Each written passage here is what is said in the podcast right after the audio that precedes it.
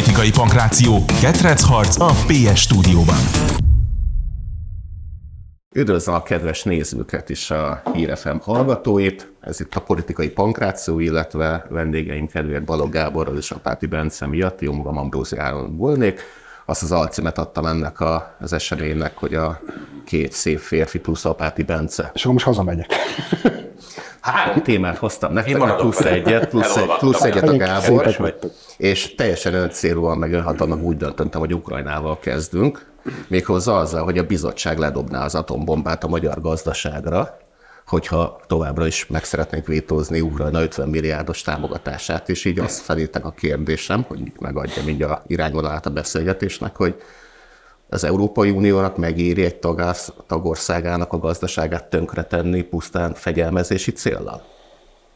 De sajátját is megéri, nem? Hát látod, hogy ebben a történetben, hogy, hogy, hogy Ukrajnát minden áron úgy kell pénzni egy olyan háborúba, ami, ami most már nem azért a háború elején vagyunk, amikor egy olyan önvédelmi háború volt, hogy most akkor Kievig mennek a ruszkik, vagy nem. Ez egy ilyen első világháború szintű álló háborúvá merevedett. Így győzni már egyik fél sem nagyon tud, legfeljebb az, amelyik addig harcol, ameddig a másik ki nem merült. Az első világháború is erről szólt. Vagyis csak matematika, hogy melyik fog hamarabb kimerülni, és ez, szerintem ez nem kell matematika professzornak lenni, hogy lássuk. Szóval egy ilyen történetben is még tolják a pénzt, és hát látjuk, hogy azért a német gazdaság is köhög eléggé emiatt, szóval igazából a magukét is padlóra küldik. Nyilván a magyar gazdaságot ez még jobban megviselné. Hát mondjuk én az ilyenek, az a baj, az ilyenek én... De hogy már nem csak az ukrajnai háború visel, viseli meg a magyar gazdaságot, hanem egy akciótervet szivárogtattak ki egy brit lapnak, amiben lépésről lépésre megírták, hogy így fogják padlóra küldeni a magyar gazdaságot, hogyha Orbán Viktor továbbra is akadékoskodik a miniszterelnök tanácsban. Egyáltalán, egyáltalán nem értem ezt az egész helyzetet, hogy ti miről beszéltek, mert mi háborút emlegettek. Na de hát nem úgy volt, hogy márciusban már elfogyott a benzin ezeknek a szerencsétlen ruszkiknak, meg hogy hűtőszekrényekből szedegetik ki a csippeket, és hogy a katonaságnak a morálja az a béka popsi alatt, béka popsi alatt található, tömegével dezertálnak az emberek, és tulajdonképpen Tompos Márton is emlékszem valamelyik nyári rendezvényen előtt talán mondta, hogy egyetlen egy fényes győzelemre van az ukrán hadsereg az igazi nagy győzelemtől. Tehát most itt beszéltek valami háborúban, mert elméletek régességbe kellett vagy fejeződjök. Kicsit nyilván viccet félretéve, abszurd az egész helyzet. Tehát itt nekünk azt ígérték, a, már a második szankciós csomag bevezetése magasságában, hogy ha és amennyiben ezt bevezetik, akkor Oroszország gazdasága azonnal ki fog fulladni. Most tartunk a 12 És a 12-nél tartunk, ugyanúgy zajlik a háború, arról úgy beszélve, hogy itt voltak olyan nagyon komoly emberektől veltől, nagyon komoly állítások, hogy Putyinnak a gonosz kis testét háromféle rák rágja legalább, kacska kezével kapaszkodva tud csak ülni, és a népe pedig már tényleg egyébként másfél éve föl kellett volna, hogy lázadjon, úgyhogy nekem tényleg nagyon Isten ments, hogy itt egy megtámadott ország honvédő háborújának hősei, hősi halottjaival viccelődjek, viccelődjek, mert velük aztán az ég egy a világon semmi baj nincsen. De azért az teljesen abszurd, amit a, a, a nyugati politikusok, vagy Amerika csinál. Itt, uh, és Te nem támogatnám Ukrajnát? Tekintve, hogy ők a megfél, megtámadott fél, ők egy honvédő háborút folytatnak, te nem gondolod, hogy, hogy Európa többi országának erkölcsi kötelessége nem. segíteni neki? Csöppet sem. Tehát én azt gondolom egyébként, hogy két része tevődik az én válaszom. Az egyik az, hogy nem, szerintem semmi közé nincs ez a háborúhoz, és ez a háború ráadásul szerintem megnyerhetetlen, mármint ukrán részről emberanyagban, fegyveranyagban mi egymásra arra beszél, hogy Oroszország egy atom nagyhatalom, hogyha egy kicsit tényleg lehet húzogatni a bajuszkáját Putyin elvtársnak, de hogyha megnyomja a piros gombot, akkor az egésznek vége. Tehát teljesen abszurdak azok az állítások, hogy Ukrajna majd Moszkváig fog menetelni, és bevonulják, és bevonulnak, és kiráncigálják a dácsájából Putyint is végig vonszolják, ha nem tudom micsoda, nem fog ez előfordulni. Tehát ha nagyon nagy gáz lesz, akkor Putyin nyilvánvalóan még nagyobb fordulatra fog kapcsolni. Másrészt meg én azt gondolom, hogy minek utána ott van nekünk a kárpátaljai magyarság, és minek utána Kárpátalja egy-két szolmányos kivételtől eltekintve nem áll támadás alatt. És ugyan kényszer sorozzák a mi nemzet testvéreinket, ami nekem nagyon-nagyon-nagyon nem tetszik, de hát sajnos valóban ők ukrán állampolgárok is, tehát de jóre kötelességük részt venni ebbe a borzalmas háborúba, de ezettől szerintem mindenkit fölháborít, De tök jó lenne, hogyha ennek ez a háború nem eszkalálódna odáig, hogy például Kárpátalja is támadás alá kerül. Örülök, hogy szóba hoztad a kárpátai magyarokat, mert így átkanyarodnék oda, hogy hogy lehet, hogy Ukrajna támogatásának a morális helyességéről nem kényszerrel kéne meggyőzni minket, hanem mondjuk az ukránoknak kéne minket meggyőzni. Nekem van ez a rendkívül rossz és elítélendő szokásom, hogy szoktam különböző YouTube videók alatt uh, ukránok kommenteit olvasni. Ennyi. És, Neked se könnyű. pár héttel ezelőtt is az volt az álláspont, ugye most ez a Kuleba Szijjártó találkozik, kicsit összezavarta ott a, a szinapszisokat a fejekbe, de még pár héttel ezelőtt is, amikor még szóba se került ez a találkozó, az volt az általános ukrán vélekedés, vélemény, hogy amint végeznek az oroszokkal, Magyarország felé fordul a teljes ukrán haderő. És szörmentén, de a, a központi irányítás alatt lévő ukrán sajtóból is ez volt kiolvasható, hogy Magyarország a második számú ellensége Ukrajnának, és tényleg amint végeznek Ukrajnával, akkor majd minket is megtanítanak kesztyűbe dudálni, és innentől elvárható Magyarországtól, hogy támogassa azt az egyébként globálisan nézve morálisan helyes álláspontot, hogy Ukrajnának segítsünk megvédeni önmagát. Azért nézd, hogyha a magyar, ha csak a magyar kommentmezőt elemeznénk, akkor már Kárpátokon állna a honvédség. Tehát azért ez az, hogy a kommentelők általában azok közül kerülnek ki, akik valamensebb érzelmeket táplálnak, és mellé aránylag alacsonyabb intelligenciájuk, és sajnos ma már ezt látod, most nem akarok megsérteni senkit, aki mondjuk értelmesen kommentál majd ez alá, műsor alá, meg én magam is szoktam kommentálni, de hát azért már nem véletlenül szoktak le erről sokan, szóval én ebből nem vonnék le azért következtetést, hogy ukrán keltének szerint meg kéne támadni Magyarországot. De, de a hivatalos hogy... ukrán sajtóból? Én, én ott ilyet nem olvastam. A, a magyar ellenes hangulatkeltés van, amit amúgy nem tudok elfogadni, mert nyilván fölhúzom magam rajta én is. Az érzelmi részét megértem, hogy egy olyan országról van szó, amelynek a vezetése gyakorlatilag azt adja el a saját nép, népének, hogy az ő sikerük és győzelmük az azért nem következett még be, illetve azon múlik, hogy a nyugat mennyire fogja őket támogatni, és nem támogatja őket eléggé. Különben egyébként a hivatalos ukrán álláspont leginkább az, hogy nem csak Magyarország, hanem Amerika és az Unió is elárulta őket, és nem eléggé támogatják. Általában ezt szokott venni egyébként, tehát nagyon kevés Washington, is.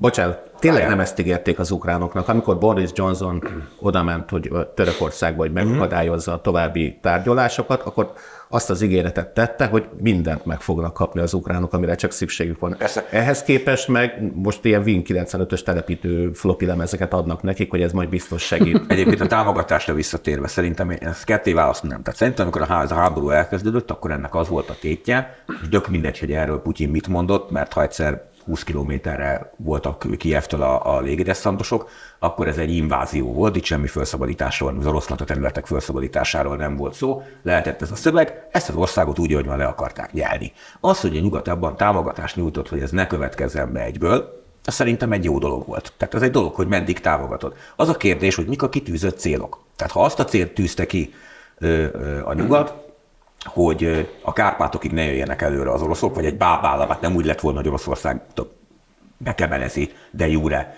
Ukrajnát, csak de facto, tehát gyakorlatilag létrehoz valamilyen bábállamot, és ugye, ugye Orbán Viktor ezt ma akkor rögtön nyilatkozta is, amihez egyébként érdekes, hogy ezt most már nem idézzük tőle, de ez egy nagyon fontos gondolat, szóval sok mindenben nem értek én vele egyet, de ez egy nagyon fontos gondolata volt, amikor azt mondta, hogy, hogy Oroszország is köztünk mindig legyen valami. Tehát az egy, az egy nemzetstratégiai cél. Szerintem ez igenis veszélyben volt. Tehát volt olyan pillanat, amikor ez veszélyben volt. Csak hát az a helyzet. Tudod, hogy korábban, amikor az Orbán Viktor azt mondta, hogy Oroszország meg Magyarország között mindig legyen valami, akkor azt mondták, hogy ez egy putyini álláspont, és finoman kellett jelezni még a lengyel kollégáknak is, akik emiatt megvádolták Orbánt, hogy Putyin pincsi, finoman jelezték neki a magyar külügynek a illetékesei, hogy ez a Pilzucki tábornok úrnak volt tőle egy idézet, a, hát, legnagyobb lengyel hős. De egy kicsit kilépve a független és objektív is mindig csak nélkül. Azt befejezni, csak ha fejezem be annyival, hogy, hogy, én azt, hogy azt mondom, hogy igen, tehát hogy az elején ezt meg kellett állítani. Azt is ki kellett szerintem próbálni, hogy el lehet ezt az orosz hadsereget. Mert amúgy ez nem lett volna rossz, hogyha van egy olyan üzenetet a nyugat, hogy gyerekek ezt néhány hét alatt lerendezzük, az ukránok erre valahogy képesek lettek volna, az oroszok meg nem. Csak az derült ki, hogy ennek a háborúnak értelmes kitűző céljai 2024. februárjában, vagy most vagy január végén már nincsenek. Egyébként egyik oldalról sem valójában. Nyilván egyik oldal sem fogja bevallani. Itt kiépültek olyan állások, amiket nem tud egyik oldal sem áttörni. valójában most már Ukrajnának az a része áll megszállás alatt, amelyik keleten orosz többségű, a déli az nagyon vitatott, ugye ott, ott is van egy megszállási övezet, de olyan részek mindenek előtt, amelyeknek a visszahódítása gyakorlatilag jelen pillanatban lehetetlennek tűnik. Tehát ez a teljes orosz hadigépezet összeomlása kéne, ami nem fog bekövetkezni belátható időn belül. Az ukrán én közelebb érzem, és nagyon nem várom, tehát lehet, hogy valaki ezt nagyon várja, az nem lesz jó. Mert akkor megint abba fogunk majd abba folyóba léphetünk bele, hogy ha az ukránok megrecsennek, akkor az oroszok megint megindulnak, és megint nem azt fogják nézegetni, hogy a legutóbbi népszámlálás szerint hány orosz volt itt, meg hány ukrán, menni fognak, ameddig tudnak. Tehát igazság szerint most már egy csapda helyzetben van a nyugat, mert ezt a háborút legalább egy évvel, másfél évvel ezelőtt le lehetett volna zárni, vagy legalábbis lezárni nem. Tehát azt nem mondom, hogy el kell ismerni, hogy de jóre valamit annettálnak egy oldalon ruszkik, és akkor az úgy van, de de facto gyakorlatilag le lehetett volna zárni azzal, hogy azt mondjuk, hogy na, ha nem bírunk egymással, akkor most itt legalább legyen egy ilyen fegyverszünet. Most Igen. már az a baj, hogy ha nem támogatják az ukránokat, és ezt be is fejezem, akkor le, nagyon, nagyon félő, hogy újra csennek meg, hogy az oroszok mennek tovább. Ez egy nagyon borzalmas csapdahelyzet, ezért elsőként most már elsősorban Nyilván legelsősorban mindig el kell mondani, hogy Oroszország a felelős, mert ők támadtak, de onnantól az, hogy ennek a háborúnak az értelmes célok mentén való lezárása vagy felfüggesztése nem következett be, ezért a nyugati diplomácia és a kievi vezetés is nagyon súlyosan fel. Persze, és minél többet fektetünk bele valamiben, annál nehezebb kilépni belőle, annál távolodik a kilépési pont. De hogy itt a gondolatmenetednél azért próbáltam itt végig közbeszólni, mert itt veszítettem el a mindig semleges, meg mértéktartó műsorvezetői szerepet, mert szerintem kifejezetten rossz ötlet volt az elején közbeavatkozni, meg, meg megakadályozni a, a konfliktus lezárását, mert a legelején, főleg amikor a deszantosok ott a Kiev melletti repülőtéren ott földet értek, és mindenfele lövöldöztek, megcsinálták a minél hangosabb felfordulást, akkor tulajdonképpen egy remajdanizáció volt még csak az oroszok célja, meg Putyin célja, hogy kikényszerítsenek egy hatalomváltást, esetleg Zelenszkit, meg a közvetlen körét azt vezetőláncon Moszkvába szállítják, és ott egy aranykalickában kiállítják. Ez egy legitim cél szerint. De te hogy egy legitim Oda mész egy idegen országba, és elmondod ki a főnök. Nehogy, de akkor úsztuk volna meg a legkönnyebben. Utána, miután az ukránok nagyon hősiesen és nagyon sikeresen ellenállták, és a 190 ezer fős inváziós hadseregnek a jó részét ott bedarálták a földbe, Utána ezzel gyakorlatilag ennek az lett a következménye, a nem szándékolt következménye, de mégis ez lett a következménye, hogy az oroszok rákényszerültek a magas veszteség miatt, hogy akkor azt mondták, hogy jó van, akkor lapot húzunk, és innentől ez egy területszerző, hódító, rablóháború lesz. És hogyha továbbra is, akkor még durvább célokat fog kitűzni Putyin. Nézd, Putyin céljaihoz nem fogsz tudni igazítani ilyen stratégiákat. Itt mondom, itt az a reálpolitika kéne, hogy legyen, hogy elmondjuk, hogy nem, nem legitim az, hogy területeket megszállsz egy másik ország területéből, de mert a vérontás megállítása egy ponton túl mindig előrébb való kell legyen, mint a térképre felrajzolt határok, amik amúgy tényleg nagyon fontosak, meg még egyszer nem foglalgatunk csak úgy el semmit, nem indítunk a rablóháborúkat, de tehát egy háborús konfliktusnak igenis van olyan pontja, amikor ezt a háborús konfliktust azért zárod le, mert már egy nem lehet eldönteni, kettő már mindenki eleget szenvedett.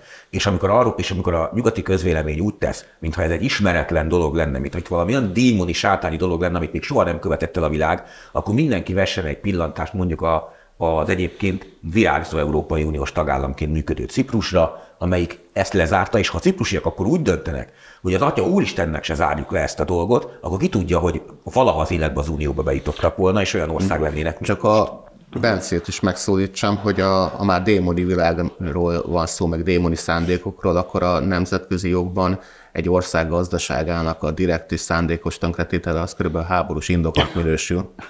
Igen, részint. Tehát ennyi erővel azt is mondhatná Németország, hogy a is régi tervük volt a Dunántúlnak a meghódítása, hogy azért, mert Orbán Viktor nem szavazza meg a Ukrajnának a támogatását, ezért most elveszik Sopron hát, vidékét. Hagyj már ötletek. Sőt, hát azért Ursula tovább ment, mert ő elmondta, hogy itt a migrációs intézkedéseink és az LMBTQ jogoknak a kvázi csorbítása az, ami miatt a második részét nem kapnánk meg, vagy szeretné nem oda. Szerintem csak nem jutott más eszébe. Hát igen, de azért csak kicsúszott a száján, és ezért ez nagyon fontos, mert, mert mi azért nagyon sokat vitatkoztunk akár írásban, akár szóban baloldali újságírókkal, véleményvezérekkel, akár politikussal, politikussal, hogy hát itt mind verték az asztalt, hogy itt korrupciós ügyek vannak, meg Orbán Viktor lop, hát mi azért nem kapjuk a pénzeket. És megmondta, hogy ezek a képzeletbeli ez, ellenségeink. Persze, ez ilyenek nem léteznek, nem majd léteznek. kiáll Ursula is elmondja, hogy LMBTQ jogok és migráció. Így. Tehát, hogy ezzel nem, de bocs, csak azért akartam, hogy egy mondattal reagálni, vagy két mondattal reagálni erre a dologra, hogy, hogy igen, szerintem a Gábornak ebben tökéletesen igaza van, hogy most jelen pillanatban úgy tesz, a nem csak a nyugati közvélemény, hanem a Telex 444 HBG 24 tenge is, hogy egyszerűen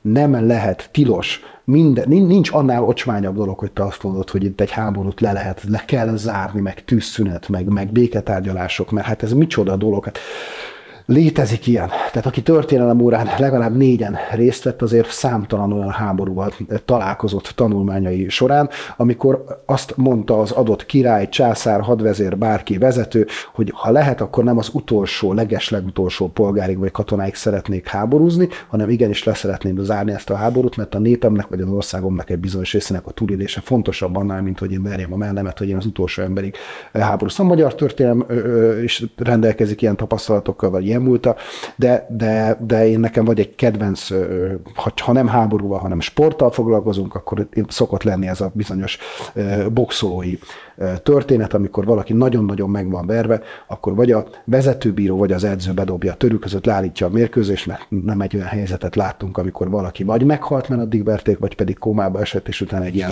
szép buxusként, szobanövényként tengette el továbbiakban az életét. Tehát igenis létezik olyan, amikor nem akarunk meghalni, hanem bizonyos dolgok fontosabbak, például az élet meg a túlélés. Persze, de az az is kell, hogy a másik fél is abba akarja hagyni a háborút, mert a párhuzam, tehát lehet, hogy a Zelenszky megidézve a bunker jelenetet arról fog magyarázni, hogy ha ezer igaz ukrán marad, akkor ezer igaz ukránra építjük újra a birodalmat, de ott, ott nem csak a Führer veszítette el kapcsolatát a valósággal, hanem ott a szövetségesek is Berlinig akartak menni, hogy hát a németek felfogják, hogy harmadszorra most már nem kéne megpróbálni. Viszont akkor lezárva, mert 16 7 percet beszéltünk Ukrajnáról, van egy nagyon fontos kérdésem felétek, hogy Karácsony Gergely meg, meg ilyet vitézi Dávidtól?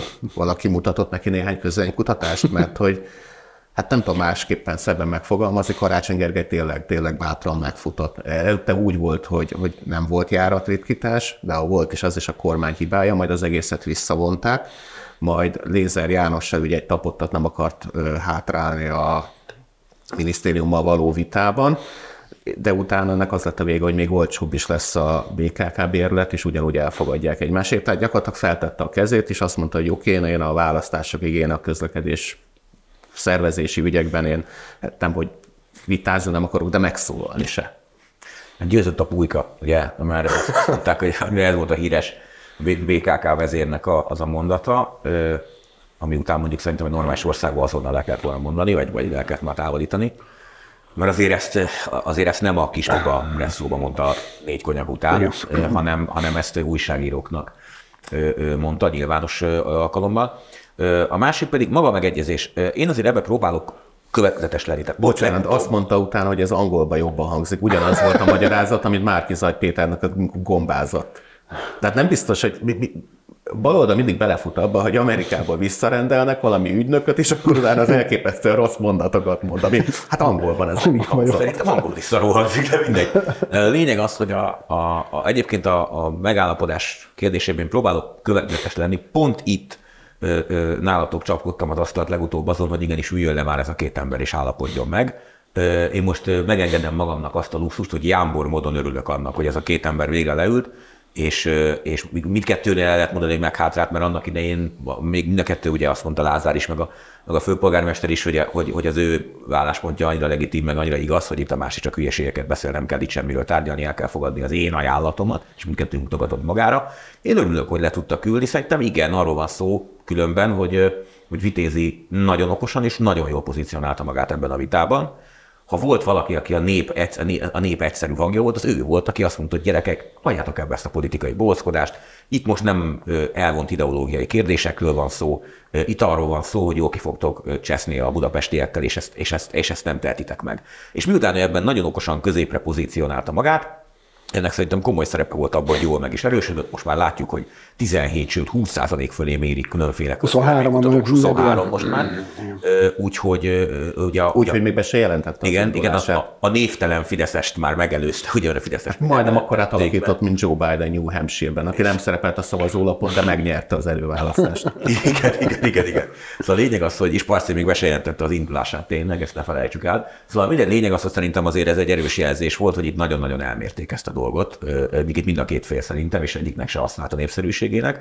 Úgyhogy Vitézi Dávidnak még sok ért kívánok, hogy így mondjon ilyeneket, és akkor hát, ha jó irányba tudja terelni a dolgokat. Persze, megkérhetlek akkor a cinikus kárőrvendőg az ember karakterisztikájába hozzá elő valami magyarázatot, hogy Karácsony Gergely miért futott meg bátran. Nagyon érdekes ez, mert hogy, mert hogy ezt én nagyon őszintén mondom, hogy Vitézinek nem vagyok a legnagyobb rajongója, de hát Karácsony Gergelynél hát nem is tudom, hogy szoktuk Még fogalmazni? Jobb. Igen, szóval, igen, pontosan azt hiszem, hogy ezt a kiválóan megfogalmaztat helyetet. Köszönöm szépen a nem létező gázsimnak egy részét mindenképpen szeretném majd átnyújtani neked adás után.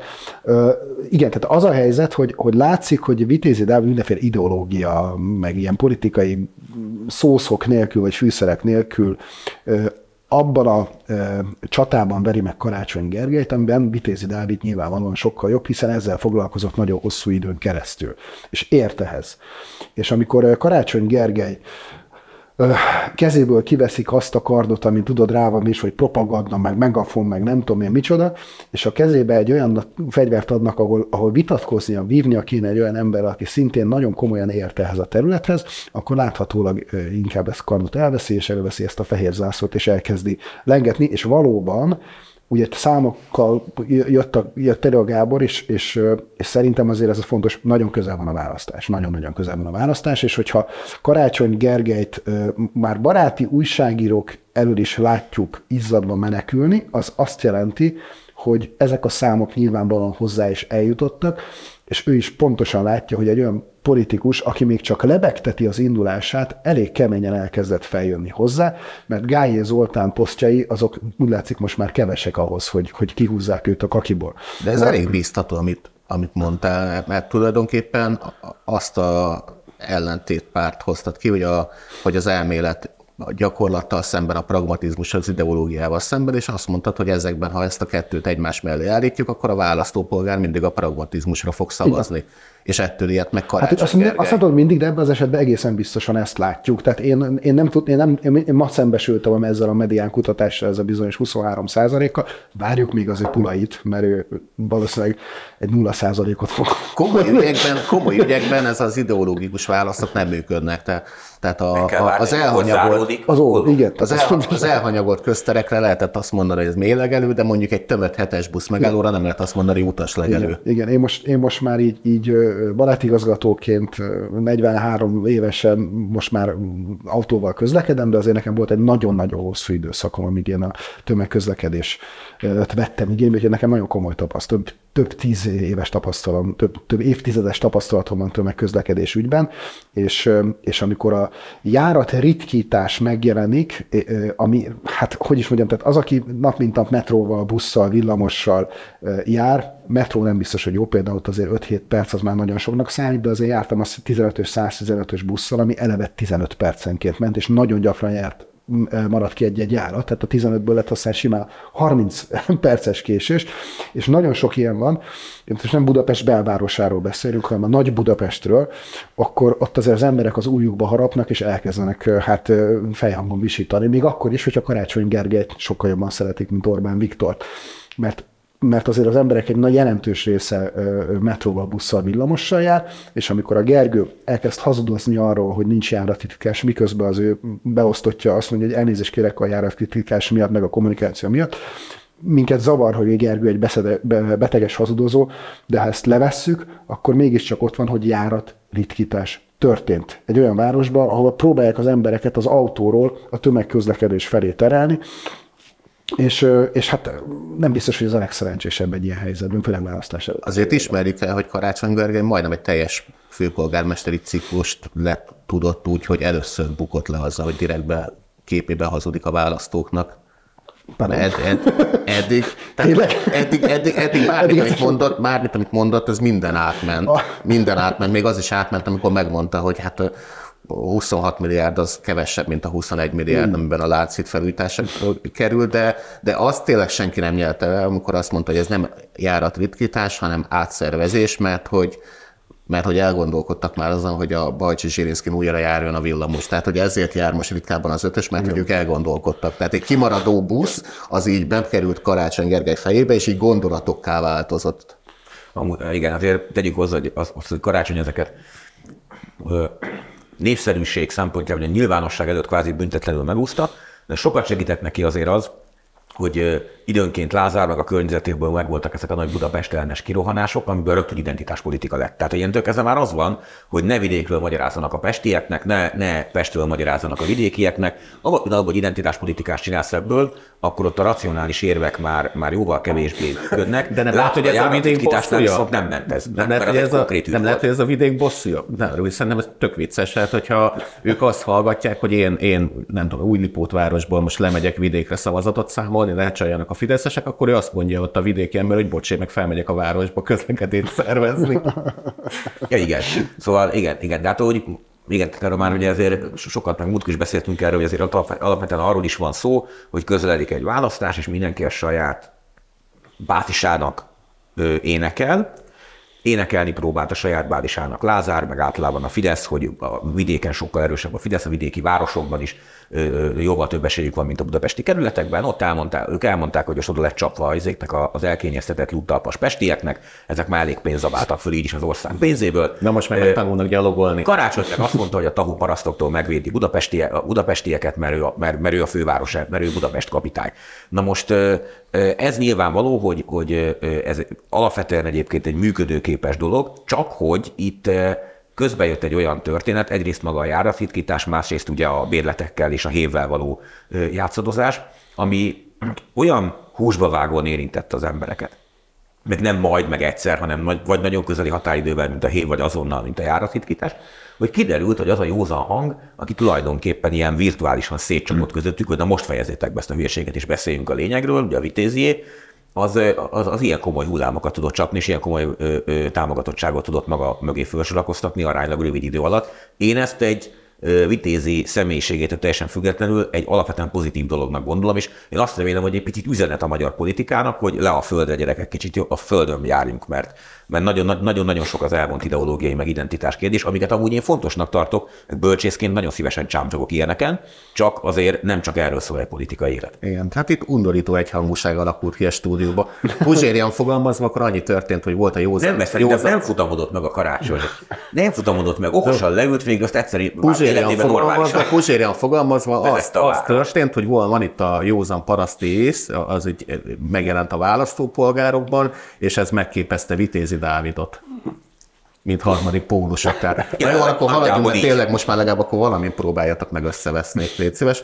Az olasz sajtó tükörben rendkívül módon felháborodtak azon, hogy embertelen körülmények között tartják fogva azt a ö, olasz tanárnő kishölgyet, aki a budapesti kirándulásán azzal ütötte el az idejét, nem a parlament épületét nézte meg, illetve nem tekintette meg a, a bazilikát, hanem úgy döntött, hogy szélső oldalra kinéző embereket fog vasrúddal agyba főbe verni, és elkapták, erőzetesben van nyolcad magában egy, amúgy teljesen a mi szemünkben legalábbis átlagos cellában, most a büntetésben BV az így körletvezetést tartott újságíróknak innen van az információ, de hogy mindenki nagyon felháborodott, hogy ezt a szegény ártat, ártatlan azt, a, azt, azt milyen kínzásoknak vetik elő alá itt Kelet-Európában, itt a, majdnem a Balkánon, és az a fura, hogy nem csak a olasz kommunista párt, meg az olasz demokrata párt, a liberálisok háborodtak fel, hanem a Meloni is azt mondta, hogy akkor felhívja Orbán Viktort, illetve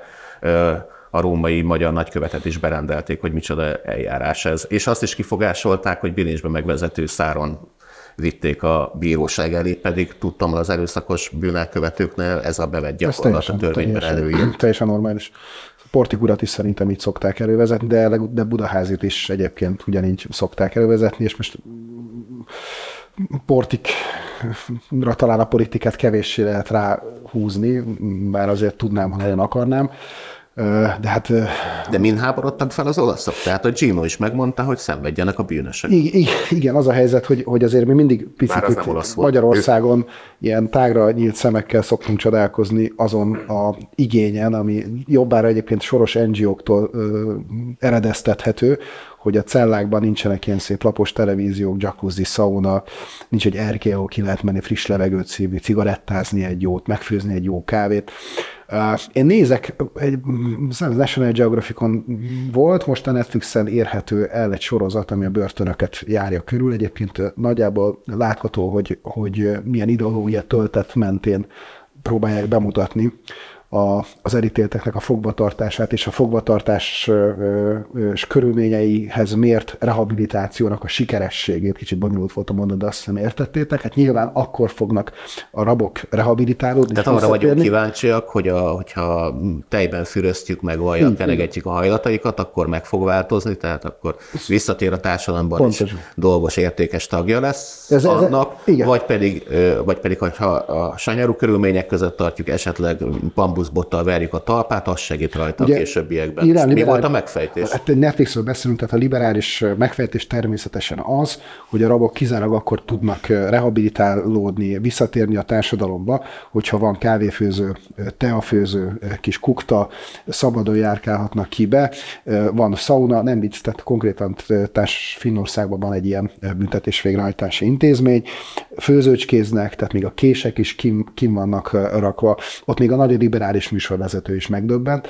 Mi jobboldaliak, mondjuk így konzervatívak, viszont azt gondoljuk, hogy a, hogy a börtön az egyfajta büntetés, egy olyan hely, ami ha úgy be, beugrik az embernek az agyába, amikor mondjuk esetleg egy olyan kétes helyzetbe kerül, most nyilván nem magunkról beszélünk, hanem egy bűnözőről, vagy egy potenciális bűnözőről, az egy visszatartó erő, mert nem szeretne bekerülni ilyen, ilyen hogy is mondjam, mély szegénységben élő tagbaszagadt emberek közé, ahol büdi van, lábszag van, ott kakikál a 120 kilós ember, amit jó, rossz esetben ennek a szegény újonnan bekerültnek kell föltakarítani, és sorolhatnám a dolgokat, tehát legyen egy visszatartó ereje a, börtönnek, mi így gondolkodunk. Talán nem is biztos, hogy csak és közül a konzervatívok, de Kelet-Európában, és Magyarországon a többség így gondolkodik. Nyugat-Európában már egy olyan típusú agymosás alakult ki, ahol ez, ez egyfajta nógó dolog, egy ilyen, egy ilyen... Nem vagyok benne biztos, hogy agymosás. Nem lehet az, hogy ők, ők sokkal békések, meg más milyen emberek. Tehát Finnországban a, bekerül a halszi börtökben azért, mert hogy, mert hogy részegen véletlenül felgyújtotta a, a jacuzzit, és megsérült két ember, és akkor nyilván felesleges őt mindenféle tortúrának kitenni, mert hogy kap másfél évet, azért is akkor is elgondolkodik azzal, hogy többet nem fog részegen gyújtogatni. De most, hogy megérkezett oda 10-20-300 ezer szomáli, ők meg úgy lesznek vele, hogy hát ne arra úgy, tehát ez a börtön, ez még mindig, tehát ez otthon, ez kastélynak hívjuk. Jó, figyelj, értem, értem a tréfet, egyébként természetesen nyilván ott is vannak drogkereskedők, többszörös gyilkosok, tehát őket is beszik ebbe a programba de értem egyébként, amit, amit mondasz, ettől függetlenül nekem valahol az, hogy Meloni, az, hogy még Szávini is úgy nyilatkozott, hogy hát azért kicsit úgy megdöbbentették a körülmények, persze egy picit megengedő volt, azt mondta, hogy nagyon nem örülne a, a gyermekét egy ilyen tanárnő tanítaná, és bíziben, hogy ártatlan, de ha nem ártatlan, akkor azért de hogy, de hogy ők már egy olyan típusú társadalomban élnek, ahol tényleg úgy fölhorkannak attól, hogy mi az, hogy itt bilincsbe meg vezetőszára, mint egy kutyát, a szemed is előkerült a baloldali sajtóban, négy négy HVG érte meg, mint egy kutyát úgy vezet. Igen. De Budaházi, de ez a hasonlat nem került. Nem ott valamiért ez ah. nem, nem, tehát ott nem, nem, nem döbbentek meg. Budaházit azt lehet, mint egy kutyát kivezetgetni. Én szóval nekem az az, az érzésem, hogy, hogy részint Meloni már nem először már-már kifarsult dolgokból, nem annyira szeretjük ezt a magatartását, részint meg tényleg az ő olasz értékrendjébe, az ilyen Emlékeztek, amikor a börtönbiznisz előkerült, ott is azonnal ugrottak ezek a soros szervezetek, hogy mi az, hogy nincs, nincsenek jó körülmények. Tehát nekem meggyőződésem, hogy, hogy az olasz, olasz társadalom agya olyan szinten van átmosva, hogy ők tényleg megdöbbennek azokon a híreken, hogy az emberek nem nyar, ez embereket nem nyaralni, meg wellnessezni viszik ebbe egy börtönbe, hanem bizony büntetés szeretnék, vagy sem is börtönnek van most, hanem ő most erőzetes fogság, vagy vizsgálati fogságban van. Nem egy... Vizsgálati van. Szerinted akkor most a Meloni egy esküszegő talján vagy egy pragmatikus szavazatmaximalizáló, aki próbál az olaszoknak a érdekébe fellépni nemzetközi vizeken, vagy pedig egy agymosott liberális, aki konzervatívnak álcázza magát. Úgynevezett politikus szerintem, és én már amikor hatalomra került, megválasztották, akkor is írtam egy posztot arról, hogy itt most baloldalról az van, hogy visszatért Mussolini és fasiszta diktatúra lesz Olaszországban, jobb oldalon, kormányoldalon, mert nagyon sokan lelkesedtek, hogy hatalmas nagy szövetségest szereztünk vele. Én akkor is azt mondtam, hogy, hogy ő egy, egy jobboldali nemzeti politikus, aki a saját országa érdekeit fogja mindenek előtt szem előtt tartani, de hát például migráns ügyben addig számíthatunk rá, hogy ne jöjjenek sokan, meg ő is mindent megtesz, hogy ne jöjjenek, de amelyik már bent van, azt ő szét akarja osztani, mert ő egy célország, aki nem tud kerítést húzni a tengerre, sokkal könnyebb behatolni, ugye a Olaszországba a bevándorlóknak.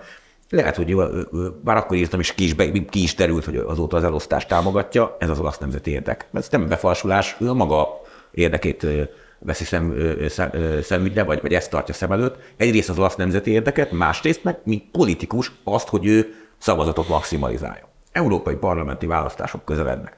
Olaszországból ez a történet valószínűleg inkább úgy tűnik, hogy valamit ez a nő itt elkövetett, valamit olvasnak róla, hogy elkövetett, de mindenek előtt ő egy olasz, aki egy kelet-európai, onnan nézve kelet-európai börtönben és kelet-európai börtön viszonyok között senyvedik és hogy ez egy borzasztó dolog. De el tudod képzelni, hogy Rómában a láció szurkolók fel fognak vonulni, hogy a szegény kommunista Valószínűleg ők nem. Szennyved? De, valószínűleg nem, de nem a láció szurkolók képezik ám csak a melóniéknak a szavazóbádisát, hiszen éppen azért tudta kormányra kerül egy nagyon széles néppárti szavazóbádist lapátoltak maguk alá, és ezt meg is akarják tartani, sőt, még azt bővíteni is szeretnék. Tehát itt most az is van, hogy baloldalról könnyű számon kérni akár egy olasz magát nemzetiként definiáló kormányt, hogy itt van egy hazánk fia, aki idegenben van, raboskodik, jaj, de szörnyű körülmények között van, és te miért nem állsz ki mellett. Tehát szerintem egy ilyen nyomásnak is lehet, hogy enged.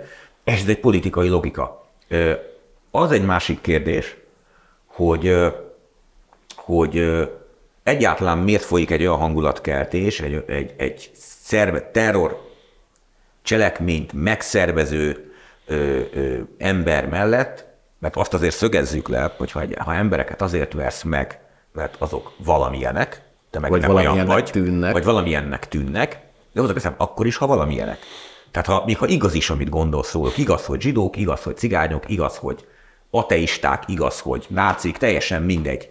Ha te azért versz meg egy embert, mert az valamilyen, és ezt szervezetten teszed, ezt terrorizmusnak hívjuk, ez van. Ez, ez egy terrorcselekmény, ezt a világon mindenhol nagyon szigorúan büntetik, és nagyon szigorúan szoktak eljárni velük szemben. E tekintetben egyébként én a Budaházi ügyben is azt képviseltem, hogy nem az volt itt a baj, hogy őt felelősségre vonták, mert amit ő csinált, az valószínűleg nem volt tisztában vele, de azt tulajdonképpen nagyon erősen közelítette, vagy, vagy át is lépte azt, amit terrorcselekménynek hívunk. Hát ott az az eljárás, a sokszoros újrakezdések, meg hogy tönkrevágták a, az ember életét, az egy más kérdés volt. Itt most folyik egy eljárás egyelőre, úgy látszik, hogy alapvetően elég gyorsan is, és, és hát majd nézzétek meg, hogy mekkora lesz a döbbenet, amikor majd megkapja a súlyos börtönbüntetést, mert ezért nagyon keveset nem lehet kiszabni. Megjegyzem, a jobb oldal is megdöbbent, amikor Budászinak kiszabták a sok évet, és e tekintetben lehet azt gondolni, hogy, hogy, hogy szubjektíve túl erős a büntetés, mert azt mondod, hogy a gyilkosok kapnak ennyit, és végül is nem öltek meg senkit, bár itt ebben az esetben nem sokok múlott, mert volt olyan, hogy, hogy akár végzett volna úgy is. A baloldali sajtóban azt olvasott, hogy egy jó ember. Hát, egy jó embert ítélnének börtönbüntetésre. Nézd, a, a, hát ő fellépett én a fasizmus de remélem, hogy ezt magyar sajtó vagy a baromság nem jelent meg, hogy jó jó ember. Az nyilván persze az elfogultság érthető, hogy aki nácikat vadászik, az végül is valami emelkedett dolgot csinál. Nem, ezt terror cselekménynek hívják, de illetve orosz agressziónak. Igen, elkeresítem ezt a témát. Hogy így van. Szóval egyébként a, a, a így mondom, hogy egy szubjektív érzés szokott általában ütközni, hogy az emberek azt mondják, hogy egy gyilkos is ennyit kap. Igen, csak egy gyilkosnak a társadalmi veszélyessége az bármilyen furán is hangzik ez, de hogy ő magába eldönti, hogy most elmegy, és mit tudom én, a, a felesége szeretőjének átvágja a torkát, az egy borzasztó bűncselekmény, de valószínűleg a szeretője, fele, vagy a felesége szeretői kívül túl sok emberre nem veszélyes. Viszont az az ember, aki meg barátaival együtt kitalálja, hogy embereket a más mienségük miatt kell bántalmazni, az nagyon veszélyes, mert egy nagyon csúszós lejtő, és ebből nagyon könnyű eljutni gyilkossági polgárháborús szituációkig, az olaszoknak pont gazdag tapasztalataik lehetnek az úgynevezett ólomévek kapcsán, amik a 70-es, 80-as években zajlottak, amikor szélsőjobbos meg szélsőbalos terroristák, hogy nyílt utcán lövöldöztek egymásra. Lehetne azért visszaemlékezniük erre. Börtönviszonyok. Csak annyit akar jegyeznék meg, hogy Szerintem nem, a, tehát nem azon múlik, hogy egy, hogy egy elítéltet vissza lehet helyezni a társadalomba, és egy részüket azért lehet, tehát nem arról van szó, hogy mindenki ott rohadjon meg egy életen keresztül, ahol van. Az nem azon múlik, hogy bombuszbottal verik-e, vagy pedig maláj kéhölgyeket küldenek a cellájába, hanem azon múlik, hogy értelmes tevékenységet is tud-e végezni a börtönben. Itt ez a fő kérdés alapvetően. Nyilván ez nehezebb egy Netflixes sorozatba tematizálni, ezért általában nem ezekre mennek rá erre a kérdésre, pedig szerintem az a legfontosabb lenne. Hát Amerikában rettenetes történeteket olvastam, hogy a, hogy a elítélt gyilkos az azzal töltötte a neki kirúgt 16 évet, hogy a társadalomtudományok doktorává képezte magát, és mégsem, mégsem kapott utána munkát. Hát igen, mondjuk ez az én önökért másfél óráig nem bírtam abba hagyni a röhögést. Egyébként a, a másik, hogy a magyar börtönviszonyok tekintetében azért azt érdemes megegyezni, hogy kétféle börtön van. Van az a börtön, ahol azok vannak, akiket már elítéltek, és van a vizsgálati fogság. A vizsgálati fogság körülményeit az közhely, és ezt még a BV sem vitatja, hogy túl zsúfolt, kevés maga a bv is, rá kevés a hely is.